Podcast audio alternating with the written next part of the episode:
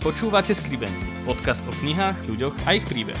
Začneme pri knihách a skončíme pri všeličom, čo život napísal. Bežní ľudia v role knižných hrdinov, exkluzívne rozhovory s tvorcami kníh a neobyčajné zákulisné informácie o pripravovaných novinkách. Ja som Momo. Ja som pán Patrik. A spolu s Kumranom a spoločenstvom Rieka života vám prinášame Skribendy.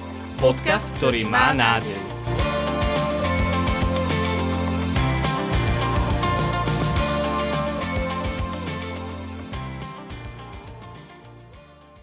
Vítajte pri ďalšej epizóde nášho podcastu Skribendy. Sme veľmi radi, že tu máme opäť vzácného hostia a tentokrát je ním Paolo Strežo, ktorý je manželom, otcom troch detí a vedúcim spoločenstva Novej evangelizácie v Dolnom Kupine. Vítaj, Pali. Ďakujem. Ja som ťa spoznala na, na jednej takej víkendovke, kde ste nám slúžili aj spolu s manželkou Jankou a tam uh, si spomínal, že pracuješ okrem toho, že si vedúcim spoločenstva pre organizáciu, ktorej si nikdy neviem zapamätať meno, teda to anglické ani tú, tú skratku. Áno, anglické sa to volá, že Towards Jerusalem Council 2, čiže smerom k druhému Jeruzalemskému koncilu. Áno, toto je pre mňa veľmi zaujímavé, lebo druhý Jeruzalemský koncil ja som nevedela, že bol aj nejaký prvý, hej. Čiže keby si nám to mohol priblížiť, že čo, čo to vlastne znamená, čo to je za organizáciu, alebo že o čo tam ide. Tak ďakujem za pozvanie do tohto podcastu a ďakujem aj za predstavenie, lebo to bola správne poradie, že som manžel, otec a až potom všetko ostatné.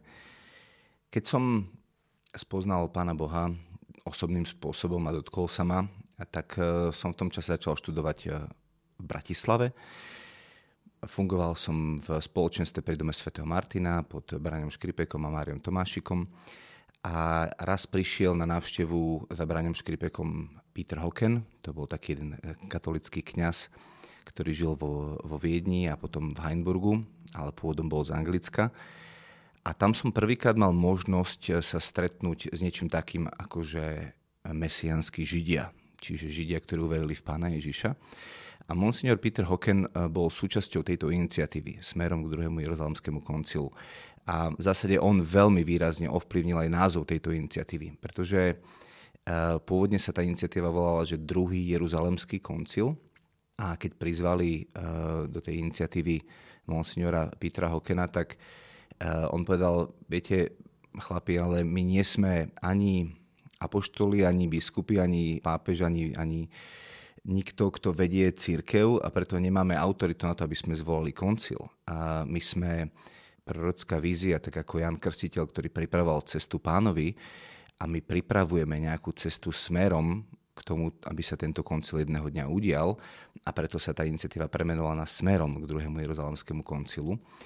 Je to vízia, ktorú prijal pôvodne jeden mesianský rabín z Dallasu, volá sa Marty Waldman v roku 1995 a on sa pripravoval na jednu konferenciu, pripravoval si kázanie a, mal také videnie alebo také stretnutie s pánom, kde mu pán ako keby povedal, že, že by túžil, aby jedného dňa bol v Jeruzaleme druhý Jeruzalemský koncil, ktorý bude zrkadlový obraz prvého Jeruzalemského koncilu.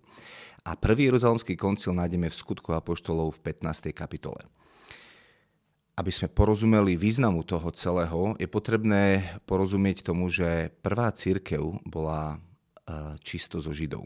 Čiže pán Ježiš bol Žid, prví učeníci boli Židia, pána Mária e, bola dobrá židovská žena a všetci ľudia, ktorí sa obrátili, boli Židia. A nastal problém vtedy, keď e, prišlo prenasledovanie v Jeruzaleme a učeníci sa rozprchli e, z Jeruzalema von a pán Boh začal jednať v Samárii skrze Filipa, ktorý bol jeden z diakonov. No a nikto nechcel veriť tomu, že to je autentické, pretože to neboli skutoční Židia, tak ako teda skutočný Žid môže byť, tak to poslali verifikovať. A išiel tam tí najlepší, hej, išiel tam Peter a Ján a išli to verifikovať, či je to naozaj autentické vylieti Ducha Svetého alebo nie, pretože ako by mohol Boh vylieť Ducha Svetého na nejakých Samaritánov, ktorí nie sú pravoverní Židia. A keď tam prišli, tak zistili, že to je naozaj autentické A tak spravili, fúha, to je zaujímavé, že ešte aj na Samaritánov Boh vyleje svojho svetého ducha. Druhé prekvapenie potom prišlo vtedy, keď e, Peter bol v Jope a má videnie, kde prichádza deka plná, alebo plachta plná nečistých zvierat a Boh mu hovorí, že by a jedz. A on povedal, nie, ja som predsa žid, ja sa ničoho nečistého nebudem dotýkať. A to videnie sa mu zopakuje a naraz mu pri dverách zaklope stotník, rímsky stotník, čiže tí, ktorí boli neznabohovia, ktorí uctievali falošných bohov, tí, ktorí e, mali cisára ako svojho vládcu, ktorému sa klaňali, ktorí boli utlačatelia Izraela a okupanti. A zrazu zaklope a povie, že sa mi zjavil aniel a poslal ma, aby som ťa zavolal. A on tam nechce ísť, pretože Tóra zakazovala Židom vojsť do pohanských príbytkov. A tam Boh hovorí, čo som ja očistil, to ty nepovažuj za nečisté. A tak tam ide, ale má malú dušičku, pretože už rozmýšľa, ako to dokáže obhájiť pred svojimi židovskými spoluveriacimi a naraz len čo otvorí ústa, tak zostupí Duch Svetý a pokrstí ich Duchom Svetým a on potom povie, kto som ja. Keď ich Boh považuje za čistých, tak potom ja musím spolupracovať s tým, čo robí Pán Boh a pokrstí ich. Príde naspäť do Jeruzalema a dostane kapky Jak si to ty mohol dovoliť? Počúvaj pekne, však uh, všetky príslovenia patria nám, Židom, a ty tu pokrstíš nejakých neveriacich pohanov.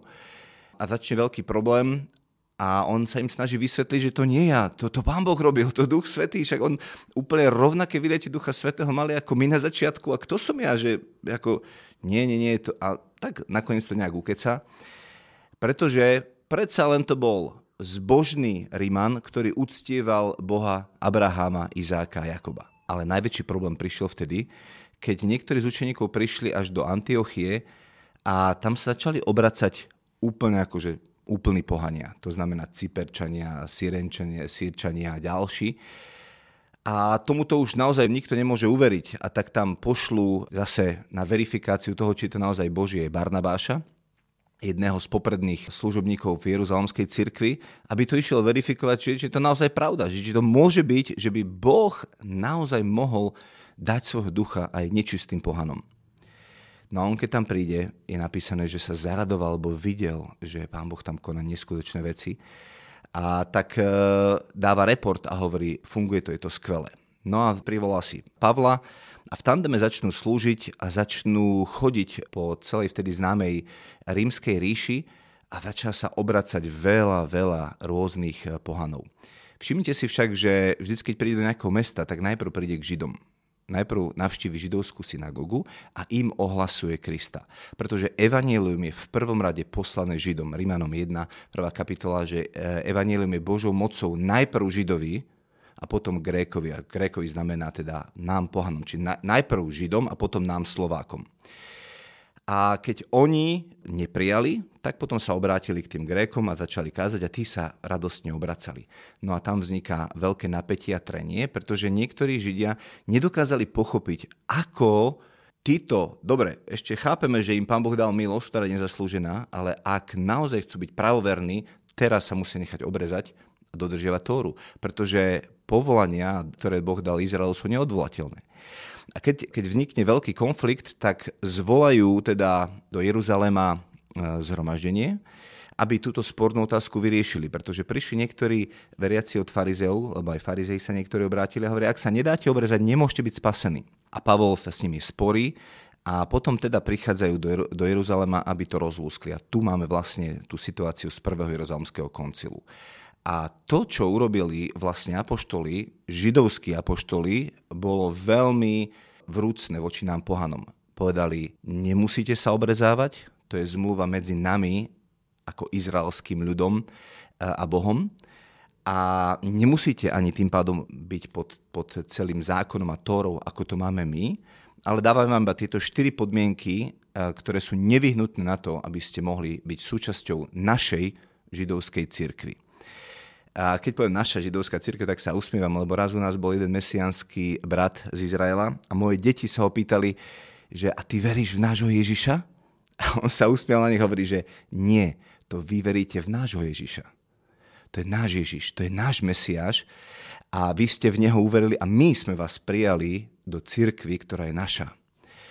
A tuto je celý problém, lebo prejde 2000 rokov a ja by som použil taký dosť drsný obraz, ktorý, a každý obraz pokulháva samozrejme ani dokonalý, ale predstavte si kukučku, ktorá znesie vajce do, do cudzieho hniezda a tá kukučka sa tam vyliahne, čiže Židia nás prijali ako pohanov do svojho hniezda, pretože v Rímanom 9. kapitole Pavol vysvetľuje, že všetky prislúbenia a dary a zmluvy a všetko bohoslužba patria Židom, dokonca aj Ježiš je Žid, a my sme dostali milosť, že my, ktorí sme boli vzdialení, sme teraz skrze Kristovu krv blízky, tak nás prijali do toho hniezda. Viete, čo robí tá kukučka? Vyliahne sa a všetky ostatné mláďatka vytlačí von z hniezda a povie, a teraz všetko požehnanie patrí mne. A tá mamička prichádza a krmí tú kukučku a ona rastie a rastie a rastie a toto bohužiaľ sa nám ako veriacim z národov stalo.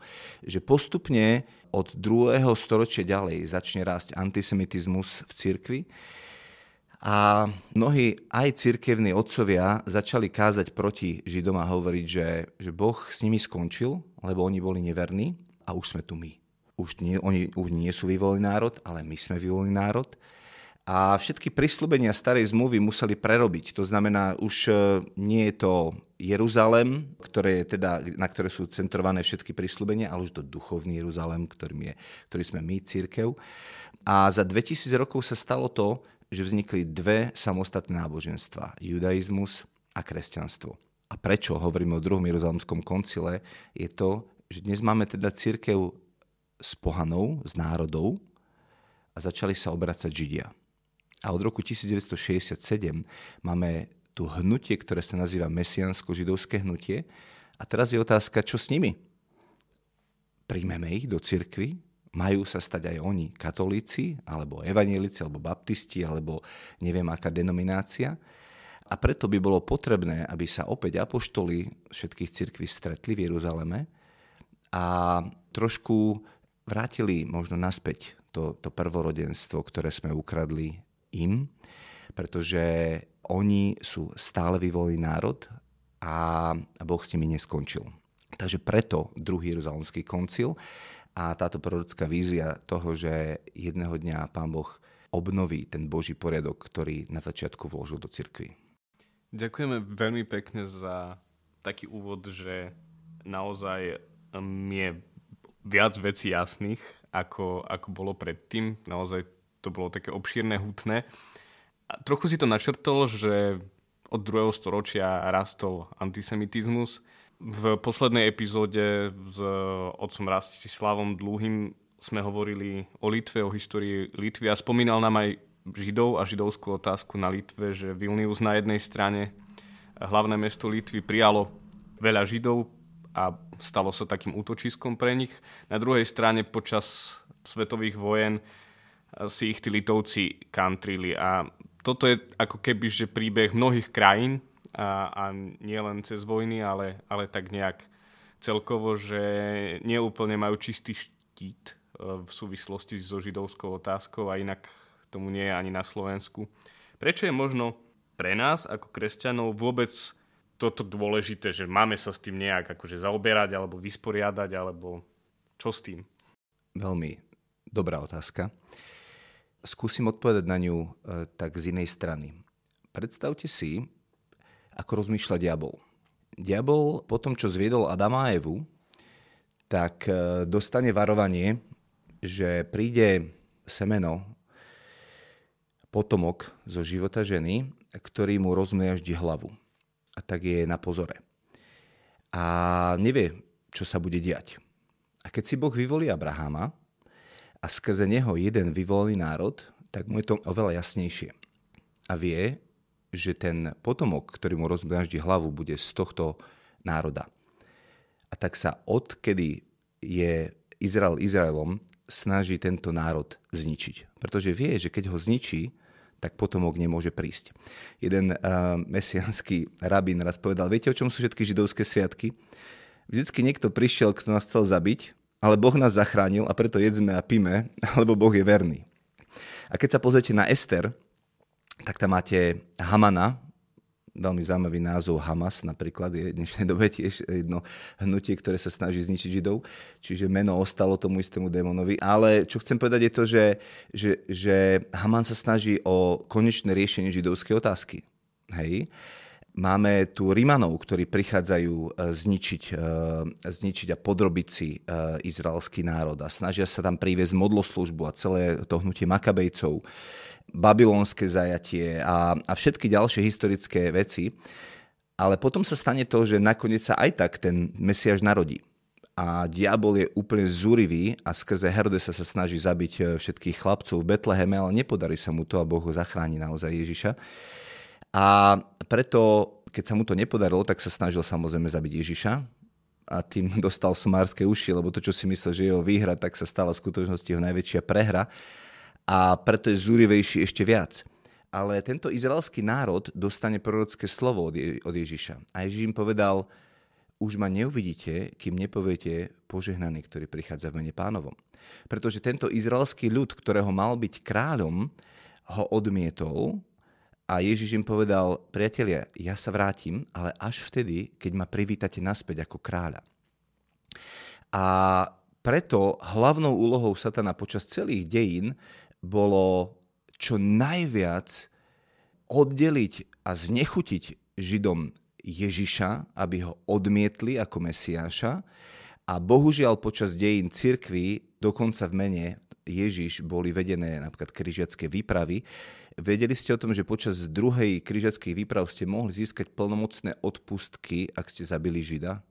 Ako úplne choré veci, ktoré celú históriu si pr- pozrite, čo, čo ako trpel židovský národ a jednoducho diabol sa ich snažil neskutočne stále skantriť a zničiť a vyničiť. A opäť prišiel Hitler, ktorý priniesol konečné riešenie židovskej otázky. A v knihe, ktorú uh, ináč aj Kumran má vo svojej ponuke Tajomstvo olivového stromu, ktorú napísal Johannes Fichtenbauer, čo je arcidiakon viedenský a to je vlastne aj riaditeľ tej iniciatívy TJC tu v Európe, tak opisuje jedno prorocké videnie, ktoré mala jedna mystička katolická, kde, kde videla to, ako, ako sa tam prišiel za Hitlerom a povedal mu, ja ti dám vládu nad, nad týmto svetom, ale ty mi vydáš Židov a urobia takú zmluvu. A, a sa tam veľmi jasne vedel, že potrebuje zničiť uh, židovský národ. A to, čo je najväčšia hamba na, na rukách slovenského ľudu, a nie len slovenského, ale mnohých ďalších, ale slovenského zvlášť, je to, že, že sme sa nechali oklamať diablom. V túžbe po svojbytnosti a národnej hrdosti Tiso urobí zmluvu s Hitlerom o tom, že vymení Židov za slobodu. A on mu slúbi to, po čom najviac túži, výmenou za takú otrasnú vec, že, že za každého Žida, ktorého nám Hitler zobere, zaplatíme Hitlerovi 500 ríšských mariek. A je to úplne otrasné, že, že Slováci jednoducho na túto hru pristali. Prečo je to hrozné, je to, že Boh hovoril Abrahamovi, keď si vyvolil eh, Abrahama a, a z neho ten ľud, tak povedal, kto teba požehná, toho ja požehnám, a kto teba preklaje, toho ja preklajem. A teraz si predstavte, že my sme toto urobili jeho vyvolenému ľudu a prídeme k Bohu, Otcovi a povieme, Otec, tak my sme tu na, prosím ťa, požehnaj nás ako slovenský národ. A on povie, ale kde je tvoj brat? Tak ako sa spýtal Kaina, kde je tvoj brat? A čo, ja som strašcom svojho brata? Ja s tým nič nemám. No hej, chlapci, ale vy ste priniesli prekliatie môjmu ľudu a ja som verný Boh svojim prísľubeniam kto preklaje môj ľud, toho ja preklajem. Takže chlapci moji a dievčatá moje, eh, je na nás, čo urobíme s týmto prekliatím. A ak naozaj chceme zdediť požehnanie, tak potrebujeme tento ľud požehnať. A preto je neskutočne dôležité, aby sme sa vysporiadali s otrasnou históriou holokaustu. A niektorí hovoria, že čo to stále otvárate a po tých 70 rokoch alebo 80 a tak ďalej. Viete, možno ste si všimli, že minulý rok bolo 9.9. výročie eh, židovského kodexu a premiér Eduard Heger spolu s vládou dali vyjadrenie, že sa dištancujú od toho, že to bolo otrasné, že nechcú takéto veci a urobili pokánie voči Bohu aj voči židovskej náboženskej obci. A tento rok v marci boli 80. výročie deportácií, kedy celý parlament prijal deklaráciu Ale našou úlohou nie je len sa spoliť na to, že tí hore to tam urobili, ale my potrebujeme prísť do našich regiónov a postaviť sa spolu pred Boha. A tomu hovoríme kajúcne trizny, ktoré robíme po Slovensku aj v rámci nášho hnutia TJC tu. Už sme boli v 18 mestách, kde sme predstavitelia cirkvy a predstavitelia mesta sa postavili pred predstaviteľov židovskej náboženskej obce alebo holokaustových preživších alebo ich rodinných príslušníkov a vyznávali sme ústami Daniela alebo Nehemiaša, my a naši otcovia sme hrešili. A Izrael bol v babylonskom zajatí Daniel aj Nehemiáš sú spravodliví muži, ktorí nemajú čo dočinenia s tými hriechmi ich otcov, ale napriek tomu sa postavia pred Boha povedia, my a naši otcovia sme hrešili. A tomu sa hovorí identifikačné pokánie, kedy vieme, že, že jasne, každý je zodpovedný za svoje skutky, ale my sa chceme pred Boha postaviť za náš národ a povedať, Bože, odpusť. Viackrát si spomínal teda, že Židia boli alebo teda sú vyvolený národ. Kumran vydal aj takú knihu, je to síce román, nie je to nič akože taký historické, ale tiež sa volá Vyvolený národ. A tiež nám napadla taká otázka, že, že vlastne veľa sa hovorí o tom, že Židia boli vyvolený národ, mali prísľubenia. Hovorí sa to tak akože v, minulom čase. A teraz si viackrát spomenul to, že to prísľubenie im stále patrí. Sú teda Židia stále tým vyvoleným národom? Jednoznačne, že sú. A v liste Rímanom v 11. kapitole a celá 11. kapitola pojednáva o, o tom tajomstve olivového stromu, o ktorom je aj tá knižka. A na konci hovorí Pavol, že nechcem, bratia, aby ste nepoznali toto tajomstvo a boli múdri sami pre seba, že na časť Izraela zaľahla slepota dovtedy, kým nevojde plný počet pohanov. A tak bude spasený celý Izrael. Vzhľadom na evanielium sú nepriateľmi kvôli vám, ale vzhľadom na vyvolenie sú milovaní kvôli otcom. Lebo Božie dary a povolania sú neodvolateľné.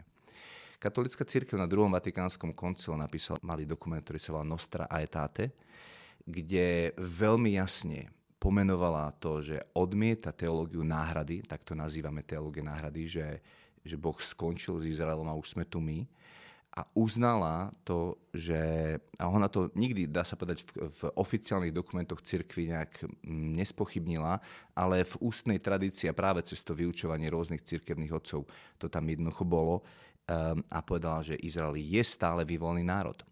A bežný katolík má v mysli to, že no, starý zákon to už skončil a už je tu nový zákon, hej, stará zmluva už ne, neplatí. A ja sa pýtam, OK, a ktorá zmluva neplatí? Lebo Boh urobil viacero zmluv. Urobil zmluvu s Abrahamom, urobil zmluvu s Dávidom, urobil zmluvu s Mojžišom, urobil ešte rôzne ďalšie zmluvy a ktorá teda neplatí. A keď študujete teda rôzne zmluvy, tak si treba pozrieť aj kontext. Tak ako keď robím zmluvu o predaji, ja neviem, bytu, tak e, ja predávam svoj byt niekomu druhému a v zmluve musí byť presne vyšpecifikované kto komu. Keď sa pozrieme na novú zmluvu, na ktorú sa my, veriaci z pohanov, odvolávame, Jeremiáš 31, 31, tak je tam napísané, že a hľa prichádzajú dni, hovorí pán, že uzavriem novú zmluvu s domom Izraela a s domom Judu. Ste vy dvaja z domu Izraela a z domu Judu? No, ak nemáte židovské korene, tak nie. Takže s vami, bohužiaľ, nová zmluva nie je uzavretá. No počkať, ale tak ale my si hovoríme novozákonní kresťania, tak ako to? No, patríte do domu Izraela do domu Judu, alebo nepatríte? Nie? Hm, tak nie je. No a ako sa môžeme do tej zmluvy dostať? No, e, predstavte si, že ja mám dceru alebo syna a vy by ste sa chceli dostať do mojej rodiny. No tak si musíte, musíte postaviť nejakú nevestu, ktorá si zobere za muža môjho syna a tým sa dostanete k dedictvu, ktoré patrí len môjmu synovi. A preto sme my ako církev, nevesta, ktorý si bereme svojho ženícha, židovského mesiáša a dostávame podiel na dedictve. Hej? Čiže skrze tohto židovského mesiáša, to, že sme naštepení do neho, sa stávame súčasťou toho, toho požehnania. A ten obraz Rímanom 11 vykresluje to, že Pavol hovorí, je tu obraz olivového stromu, ktorý je e, kultivovaný, a to je Izrael. A potom sú tu ďalšie olivové stromy, ktoré sú divoké olivy. A Boh urobil to, že bohužiaľ pre neveru niektoré olivové ratolosti boli vylomené, ale Boh proti prírode zobere z tej planej olivy a naštepí ju do pravej olivy Izraela. Teraz, ak ste záhradkári, tak si to predstavte, že máte jabloň, hej? A máte dobrú jabloň a zlú jabloň. Ako štepíte? Normálni záhradkári robia to, že zoberú štep z tej dobrej jablone a dajú ho do tej zlej jablone, aby aspoň jeden konár na tej jabloni prinášal ovocie. Ale Boh to robí opačne. On zoberie konár z tej zlej jablone a naštepí ju do tej, do, tej, do tej dobrej jablone a má účasť na tej miazge toho dobrého a zdravého stromu. A to je jedno tajomstvo, ktoré podľa mňa potrebujeme pochopiť pre porozumenie budúceho zmierenia medzi cirkvami, aj jednoty cirkvy. Lebo bežný katolík rozmýšľa tak, že, že jednota cirkvy znamená, že všetci sa vrátia naspäť do katolíckej cirkvy a potom už bude jednotná cirkev. Len e, zabudáme na jednu dôležitú vec a to je to, čo sme na začiatku povedali, že na začiatku bola cirkev zo Židov a my pohania sme naštepení do pravej olivy Izraela. Hej, čiže nie oni sú naštepení do nás, ale my sme naštepení do nich.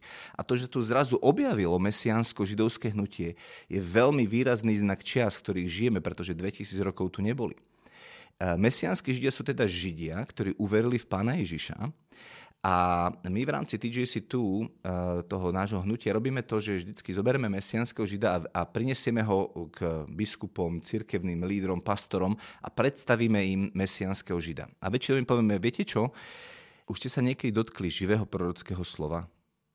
Tak teraz sa môžete, pretože Ezechiel 37 je tu pred vašimi očami. Pretože Ezechiel prorokuje to, eh, on vidí suché kosti. A keď eh, by ste si pozreli zápisky Židov eh, z Osvienčima, tak najčastejšia modlitba je, ktorú tam hovorí ten, ten, ten prorok, že, že skončila naša nádej a už je koniec. Hej? To konečné riešenie židovskej otázky. A Boh robí jednu dôležitú vec, že on povie, to nie je koniec, ja mám plán. Tri roky po vojne v 48. Boh využije hambu národov, z toho, čo sa stalo, že 6 miliónov Židov zomrelo v koncentračných táboroch a dá milosť na to, že krajina Izrael, z ktorej boli vyhodení v roku 135 a bolo im zakázané vrátiť sa do krajiny, tak zrazu ju dostanú naspäť a Židia z celého sveta sa začnú stiahovať naspäť do, do svojej izraelskej zeme. A to je v tom prorockom slove napísané, že suché kosti zo všetkých kútov, kde ich Boh rozohnal, sa vracajú naspäť do, do svojej krajiny a tam je napísané, že a obtiahol ich šlachami, mesom a kožou, ale duch v nich nebol.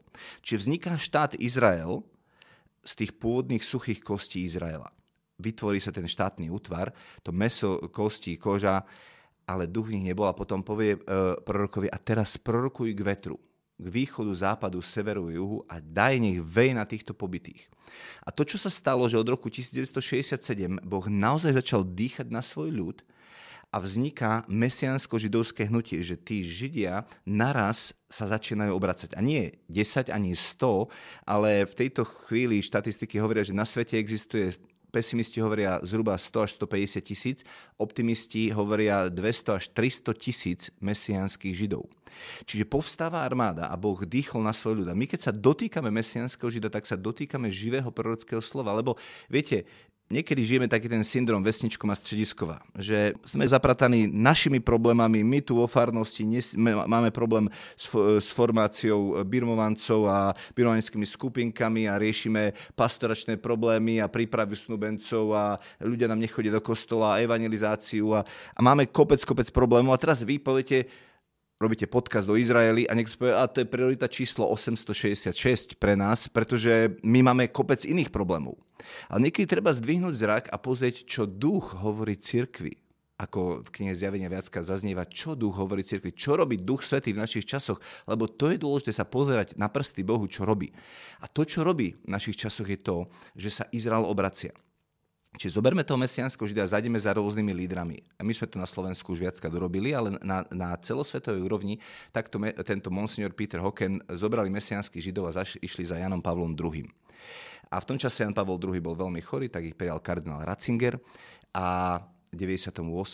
naplánované bolo 15-minútové stretnutie a zrazu z toho bolo asi cez hodinu tam sedeli pretože on s úžasom počúval svedectvo tých mesianských židov a keď si ich vypočul, tak povedal, ak naozaj je pravda to, čo hovoríte, že ste, tak to znamená len jednu dôležitú vec, že pánov príchod je blízko. A on ako hlavný teológ cirkvi, ktorý viedol celú tú, tú dikastérium hej, náuky viery a koncipoval katechizmus, tak vedel, že teraz pred ním sedí veľmi významný eschatologický znak čias, pretože on, keď koncipoval katechizmus, tak v článku 674 napísal Príchod oslaveného Mesiáša závisí v každej chvíli dejín od jeho uznania celým Izraelom. Čiže aj dnes, každej chvíli, aj dnes, keby sa dnes celý Izrael obrátil, tak Pán Ježiš príde. Kým sa neobráti, tak nepríde. Preto diabol tak veľmi maká na tom, aby sa Izrael neobrátil. Preto celé tie staročia makal na tom, aby, aby znechutil Ježiša e, židovskému národu a aby v jeho mene sme ich zabíjali a oni mali averziu voči Ježišovi. Ktorého časť sa zatvrdila v nevere voči Ježišovi, pokračuje katechizmus, a hovorí, že ich strata je zmierením sveta. Čím bude ich prijatie, ak nie život z mŕtvych? Cituje teda list Rimanom a hovorí, keď sa obráti Izrael, Pán Ježiš príde a bude vzkriesenie z mŕtvych. Vstup plného počtu Židov do mesiašskej spásy po plnom počte pohanov umožní Božiemu ľudu dosiahnuť Kristovú plnosť, ktoré bude Boh všetko vo všetkom. Čiže Ratzinger si uvedomoval, že to, za čo sa generácie a generácie ľudí pred ním modlili, tak on zrazu môže to vidieť na vlastné oči. Že Boh kriesi tie vylomené ratolesti a štepí ich naspäť do ich pravej olivy Izraela a že to, čo má pred očami, je významný eschatologický znak čias. A keď toto si uvedomíme a my tým pastorom, lídrom, kňazom, biskupom ukazujeme mesianských židov, tak im chceme priniesť tento pocit, že aha, deje sa tu ešte oveľa niečo dôležitejšie. Boh pracuje, aj keď my to častokrát nevidíme a prináša to bázeň do srdca, aby sme začali žiť oveľa inak, pretože jeho príchod je naozaj blízko. Mesianskí židia sú veľmi kľúčovou e, vecou práve na to, aby, aby nás zobudili z našej letargie a ukázali nám, že Pán Boh pripravuje svoju nevestu. A teraz poslednú vec, ktorú som chcel povedať k tomu olivovému stromu a k tomu porozumeniu jednoty. Raz sme boli v Českom Tešine s takýmto mesianským bratom a tam bolo 10 cirkví. A boli sme v bývalej synagóge, kde sa stretáva apoštolská cirkev a on tam mal prednášku, ten brat. A keď skončil, tak som rozmýšľal, že ako, že ako by sme sa mohli modliť na záver. A napadlo ma to slovo z Zachariáša, že v ten deň 10 mužov z národov, teda my, pohania, prídu k Židovi, dotknú sa okraja jeho rúcha a povedia, chceme ísť s tebou, lebo s tebou je Boh. A tam bolo 10 teda pastorov z rôznych církev. Hovorím, poďme, títo desiatí bratia, poďte, dotknite sa okraja toho rucha, poďme žehnať tomuto bratovi, mesiansko-židovskému hnutiu v Izraeli, Izraelu ako takému. A teraz oni položili na ňo ruky a začali mu žehnať. A aj keď som odstúpil, tak som si hovoril, ty, ale toto je olivový strom. Každá ratolesť ostala sama sebou a prináša ovocie podľa pôvodnej ratolesti. Čiže baptista ostáva baptistom, apoštolák ostáva apoštolákom, evanielik ostáva evanielikom, katolík ostáva katolíkom. Každý prináša svoje ovocie, lebo sme naštepení z rôznych olív do pravej olivy Izraela. Boh zachováva naše dedictvo, bohatstvo, kultúru, tradíciu, všetko ostatné. Môžeme ostať sami sebou a súčasne uznávame, že Boh, kde Ježiš je ten koreň, on tam hovorí, ja som koreň Dávidov, ten kmeň sú patriarchovia, Abraham, Izák a Jakob a my sme tie ratolesti, ktoré sme naštepené na ten, na ten krásny, nový, zdravý olivový strom. Mňa by ešte zaujímalo prakticky, ako to možno vyzerá. E, si hovoril, že mesianskí židia sú vlastne židia, ktorí uverili v Ježiša. Čo to vlastne znamená akože tak prakticky, že oni ešte stále zachovávajú tie svoje židovské sviatky, alebo neviem, potom majú nejaké omše, alebo majú ešte stále nejakých svojich rabínov, alebo majú už kniazov. Mesianskí židia chcú žiť 100% tak, ako žil Ježiš Kristus. Hej? Čiže Ježiš bol obrezaný na 8 deň, aj oni sa obrezávajú. Pretože Boh povedal Abrahamovi, toto je zmluva medzi tebou a tvojim potomstvom, preto sa obrezáva predkoška mužského penisu, lebo to je zmluva s tebou a s tvojim semenom na veky. Čiže neskončilo ani smrťou pána Ježiša, aj Ježiš bol obrezaný, lebo to je zmluva s Izraelom, čiže oni sa tiež obrezávajú. Ježiš chodieval v sobotu do synagógy a dodržiaval šabat a dodržiaval ho aj vtedy, keď zomrel. On Veľký piatok zomrel, celú sobotu odpočíval v pokoji, dodržiaval šabat a prvý deň týždňa v nedelu na 8. deň, alebo prvý deň nového stvorenia vstáva z mŕtvych a, a prináša nové stvorenie. Čiže mesianskí židia dodržiavajú šabat, lebo Boh im povedal, aby slávili šabat. Slávia taktiež sviatky. My, kresťania, veriaci z národov, veľakrát nerozumieme, čo všetko to bohatstvo sme zobrali z Izraela. Izrael má jarné sviatky a jesené sviatky. Jarným sviatkom sme my, veriaci z národov, porozumeli, lebo ich chápeme v kontexte prvého príchodu pána Ježiša. Čiže slávime paschu, čiže to je smrť pána Ježiša, sviatok nekvasených chlebov, kedy prvý deň po pasche, po sobote, veľkňaz v chráme zobral prvotinu úrody, lebo Izrael v tom čase zbieral prvú úrodu a zamával prvotinu úrody nad hlavou. Čiže Ježiš je prvotina vzkriesenia a my máme sviatok nekvasených chlebov, slávime Ježišové vzkriesenie. A potom odpočítame 50 dní a slávime Šavuot, čiže zoslanie Ducha Svetého, ale pôvode u Židov je to odovzdanie Tóry na sviatok odovzdania Tóry Boh dáva Ducha Svetého, pretože čo robí? Už nepíše na kamenné dosky, ale na mesité dosky srdca, čiže to isté, čo písal vtedy na, na, na tie kamenné dosky, to isté desatoro píše, ale teraz už na mesité dosky srdca. Srdce má dve časti, tak ako Mojžišové dosky boli dve a píše prstom živého Boha, čiže duchom Božím. Týmto sviatkom rozumieme a preto ich slávime. Jeseným sviatkom nerozumieme, lebo oni ich treba chápať v kontexte druhého príchodu pána Ježiša a ani Židia im sami nerozumejú, len ich slávia, pretože im Boh prikázal, aby to slávili, ale jedného dňa ich aj my pochopíme, ale až tedy, keď pán Ježiš príde druhýkrát na túto zem. Ale to je úplne iné vyučovanie. Čiže oni slávia sviatky, v sobotu chodia do synagógy, kongregácia od kongregácie sa líšia, vytvorili si nejakú svoju liturgiu, v ktorej ako keby fungujú. Majú, tak ako máme v katolíckej cirkvi liturgické čítania, tak Židia majú čítania story pravidelne, či majú rozdelené písmo na to, aby, aby ho čítali. A pritom mesianskí Židia samozrejme veria v Ježiša. Tento môj priateľ, ktorého som viackrát spomínal, povedal, to, čo znamená byť Židom, som pochopil až vtedy, keď som uveril v Ježiša. Vtedy mi to všetko začalo dávať zmysel. Ježiš povedal farizeom, kto z vás ma usvedčí z hriechu? Inými slovami, z prestúpenia Tóry. Čiže Ježiš naplno naplňal Tóru. To znamená, napríklad nejedol bravčové meso, jedol košer a tak ďalej. A mnohí mesianskí židia samozrejme nejedia bravčové meso a pridržajú sa tradície otcov a snažia sa jesť košer. Pán Ježiš mal bar mitzvu, hej, to je v 12 rokoch každý žid príde do chrámu a môže čítať prvýkrát verejne Božie slovo. A Ježiš, keď sa stratil v chráme, mal svoju barmicu, hej, bol v chráme, to je veľký sviatok e, tej dediny, a on tam čítal a tam sa stratil v chráme a potom ho našli s tými, s tými rabinmi. Čiže on chodieval na sviatky, každý žid má trikrát do roka ísť do Jeruzalema a Ježiš vždycky na sviatky išiel do Jeruzalema. Čiže Ježiš naplno naplňoval Tóru a aj mesiánsky Židia sa snažia žiť presne takisto, ako žil Ježiš. Čiže toto je ich spôsob života. Mňa by ešte zaujímalo, trošku sa vrátim späť, hovoril si o tých kajúcich tríznách a o tom, že potrebujeme to zmierenie s, s tou minulosťou a s tým židovským národom. Čo možno taký bežný človek môže urobiť? Že poviem si, že počujem teraz tento podcast a ako ja sa mám možno zmieriť s tým, čo sa možno stalo v rámci mojej obce, môjho mesta, mojej komunity? To, čo ako prvé môže každý človek urobiť, je začať sa modliť za Izrael.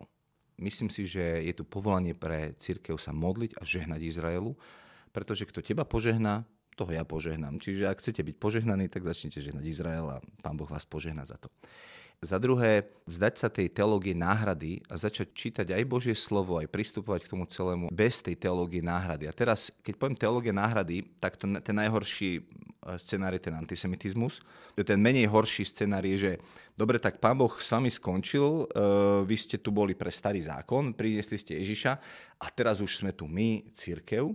Ale ten najľahšia forma teológie náhrady je tá, že Boh miluje človeka, hej, stvoril ho z lásky, ale Adam a Eva zhrešili a preto Boh posielal Ježiša a každý, kto ho príjme, môže byť spasený. Hej, klasická kerigma. Ale my sme skočili z Genesis 3, Adam a Eva zhrešili, na Matúš 1 prichádza Pán Ježiš. A prečo Pán Ježiš neprišiel v Genesis 4? Bolo by to vyriešené, nie? A zrazu sme vystrihli celú tú históriu dejín, to ako pán Boh pracuje s Izraelom. Nerozumieme konceptu kráľovstva, lebo Ježiš prišiel a ohlasoval evanílium kráľovstva. My nerozumieme tomu, že on je kráľom, e, že, že, že prečo tu sú nejaké dejiny Izraela, ako to celé funguje. Čiže čítať Bibliu úplne s novými otvorenými očami a prosiť Boha, aby, aby nám to dal porozumieť a poznať. Potom druhá vec je to, že že ak naozaj dostanú potom na srdce to bremeno zmierenia, tak e, naštudovať si históriu mesta, čo sa dialo so Židmi v meste a osloviť svojho kňaza alebo aj iné cirkvy spoločne, ich starostu alebo primátora a povedať, poďme urobiť e, zmierujúcu kajúcnu tríznu. E, trízna je od slova trízniť si dušu, to slovo som si požičal zo židovskej náboženskej obce zo Žiliny. Oni majú smutočnú tríznu. Ja som povedal, my chceme mať kajúcnú triznu, čiže oni e, môžu smútiť nad tým, čo sa stalo, ale my potrebujeme robiť pokánie. A nájsť možno preživších e, ľudí, ktorí e, možno niekde žijú v Izraeli a tak ďalej a zvolať ich, urobiť také zhromaždenie, kde, kde pred Bohom aj pred nimi vyjadríme, že nám je to ľúto, čo sa stalo a poprosíme Boha o odpustenie. A tak ako krv nevinného Ábela volá zo zeme a Boh to počuje, máme krv, ktorá volá hlasnejšie a to je krv Ježiša Krista a jeho krv môže prikryť nevinne volajúcu krv, ktorá volá zo zeme.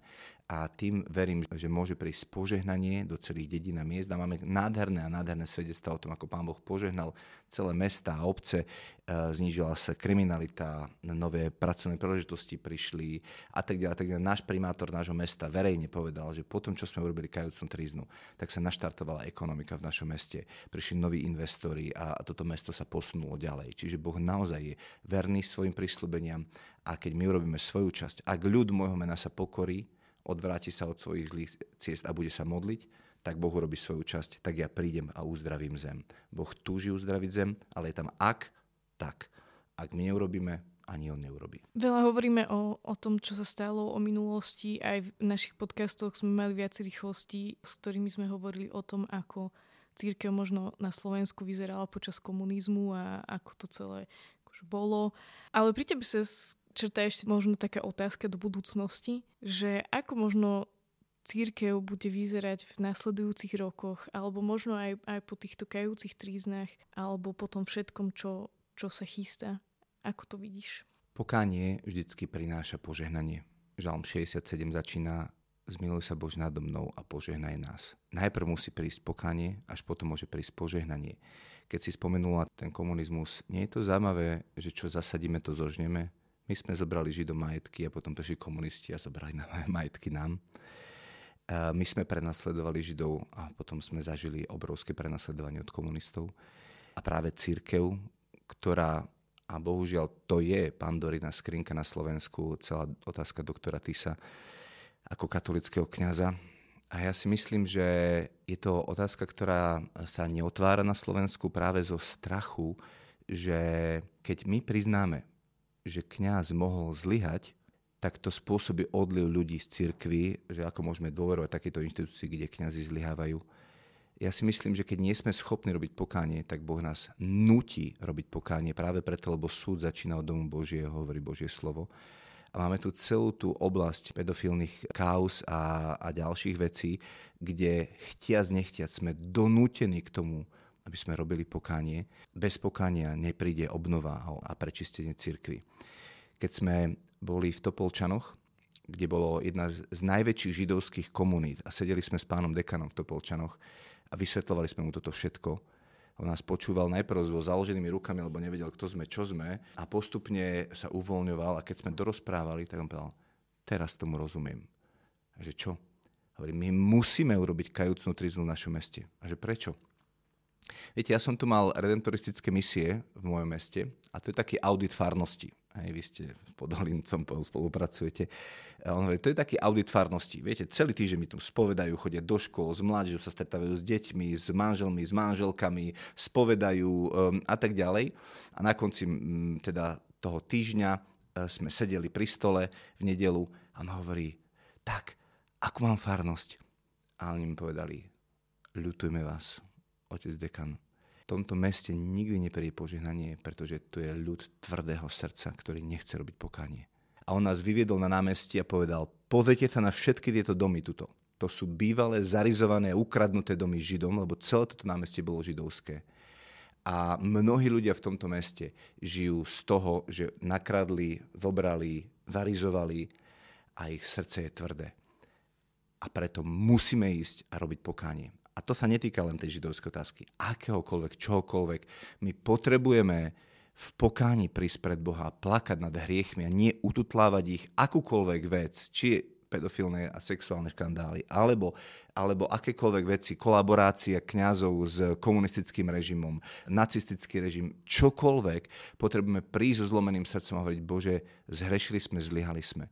A keď sa nám toto podarí, keď dokážeme prísť na kolena a robiť pokánie, vtedy Pán Boh príde s požehnaním a prebudením a, obnovou našich farností. Čiže myslím si, že ak církev to porozumie a pochopí a pôjde do pokánia, Pán Boh príde so svojím požehnaním a môžeme sa stať požehnaním pre Európu. A to neraz Jan Pavol II, aj pápež František aj tak ďalej znovu a znovu pripomínali, že Slovensko vy zohráte kľúčovú rolu ešte vo vývoji Európy a v tom, ako prineste požehnanie do Európy.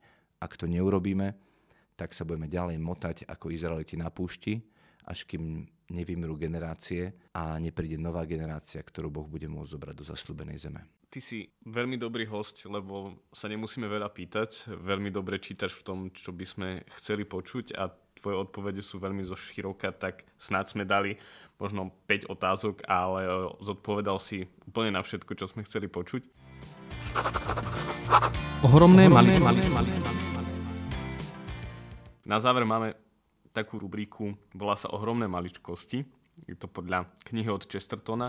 A sú to veci, ktoré sú možno pre niekoho také maličké, nebadané, možno bezvýznamné, ale pre iného môžu byť eh, veľmi podstatné a uživovať jeho srdce. Čo sú tvoje ohromné maličkosti? Milujem hrať futbal so svojimi deťmi. Na to sa vždycky teším, keď príde sámko a povie, tati, kedy ideme hrať futbal. A mám jedného syna 10 ročného a ďalšie dve céry a a brácho má ďalšie tri cery, my sme si dvaja bratia zobrali dve sestry a žijeme v jednom dome. Hej? Ja hore, brácho dole, on má tri dievčatá, ja mám tri deti tiež, a, takže spolu chodíme všetci hrávať futbal a tak toto, toto veľmi mám rád.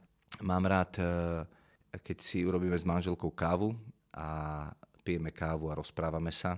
A to je taký náš rituál každodenný, že keď prídem z práce, tak e, si najprv sadneme a dáme si spolu kávu a 10-15 minút sa rozprávame hoci treba veľa úlohy, detí, všetko, ale že povieme si, že toto je náš čas a chceme e, byť spolu a, a rozprávať sa a stráviť spolu čas. Čiže toto sú také tie možno denné maličkosti, ktoré oživujú moje srdce.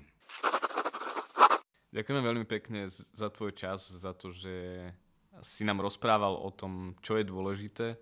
Možno aj pre církev dnes, aj v tom celom našom príbehu a v našich e, dejinách spásy, na čo by sme nemali zabúdať, že sme sa mohli spolu dotknúť aj otázky vyvoleného národa a, a židovské otázky na Slovensku. A prajeme ti veľa požehnania do, do ďalšej služby. Ďakujem. Ďakujeme. Ďakujeme, že ste s nami vytrvali až do konca a odkryli príbehy dnešnej epizódy. Naše podcasty môžete nájsť na webe www.kumram.sk v sekcii podcast a vo všetkých podcastových aplikáciách. Sledovať nás môžete na Instagrame Skribendy Podcast. Do, do počutia, počutia už o dva týždne. týždne.